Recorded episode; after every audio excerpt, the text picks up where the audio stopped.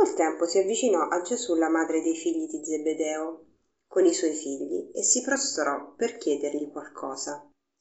Egli le disse Che cosa vuoi? gli rispose Di che questi miei due figli siedano uno alla tua destra e uno alla tua sinistra nel tuo regno. Rispose Gesù Voi non sapete quello che chiedete. Potete bere il calice che io sto per bere? Gli dicono Lo possiamo. Ed egli disse loro il mio calice lo berrete, però sedere alla mia destra e alla mia sinistra non sta a me concederlo, è per coloro per i quali il Padre mio lo ha preparato.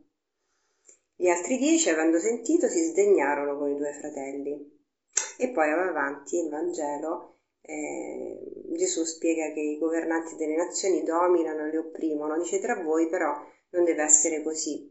Anzi, chi vuole essere il primo sarà lo schiavo, sarà l'ultimo, chi vuole essere eh, il più grande sarà il più piccolo. Ecco, questo Vangelo che di per sé mh, mm, ci fa un po' pensare male di questa mamma dei figli di Zebedeo, cioè la moglie, insomma, di Zebedeo, che si prostra addirittura davanti a Gesù, digli tu mi devi proprio fare questo favore, guarda, devi far sedere i miei figli alla tua destra e alla tua sinistra, quindi praticamente li devi far governare, cioè gli devi dare il tuo potere. E la tentazione del potere è una tentazione molto forte per l'uomo. A volte, se qualcuno di voi ha l'abitudine di confessarsi, di confessarsi ci confessiamo eh, anche peccati, non so, sessuali o peccati di altri tipi di vizi, eh, la menzogna, eh, la rabbia, però non so se anche voi vi confessate qualche volta di aver esercitato male il vostro potere, perché noi di per sé di poteri ne abbiamo tantissimi, sia a livello umano sia a livello spirituale.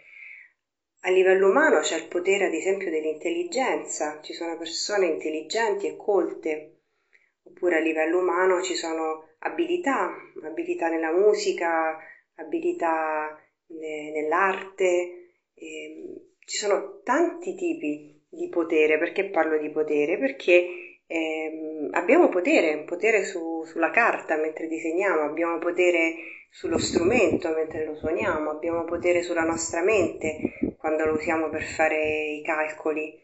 E ci sono anche altri tipi di potere, ad esempio l'intuizione è un potere, intuire quello che pensa l'altro, intuire eh, l'intimo dell'altro, eh, oppure l'organizzazione o potere. Insomma, ci sono tanti tipi di potere.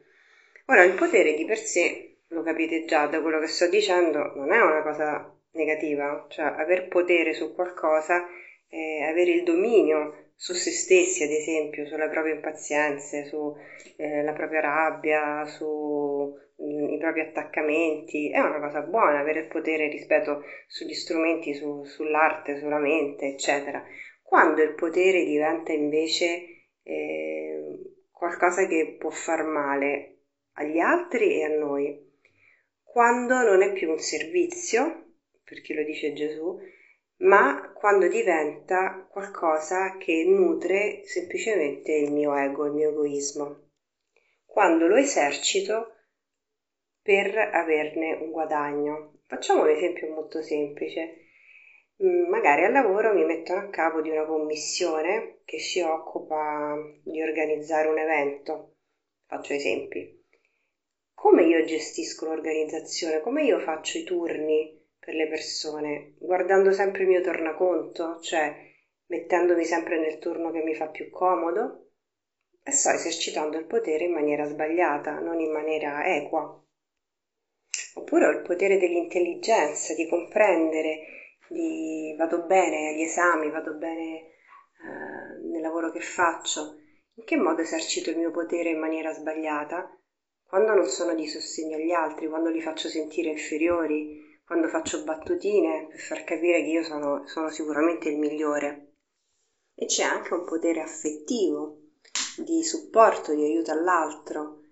Sono una persona magari empatica, ma scelgo le persone verso cui esprimere questa empatia e abbandono le altre.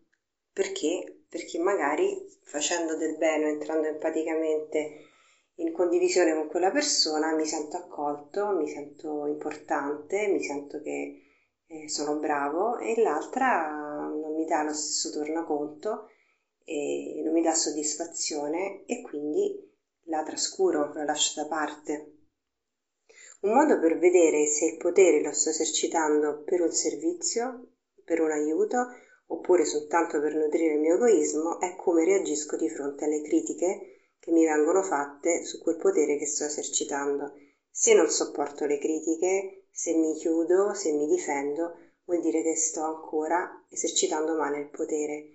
Quindi chiediamo oggi al Signore innanzitutto di renderci conto di quanto potere ho io sulle cose, su me stesso, sugli altri e di chiedergli, Signore, non voglio stare alla tua destra, alla tua sinistra, ma voglio essere colo- colui che aiuta gli altri e che se devo proprio stare alla tua destra e alla tua sinistra, che mi venga dato il potere del servizio come, come è stato il tuo, il potere di esercitare il dono di sé.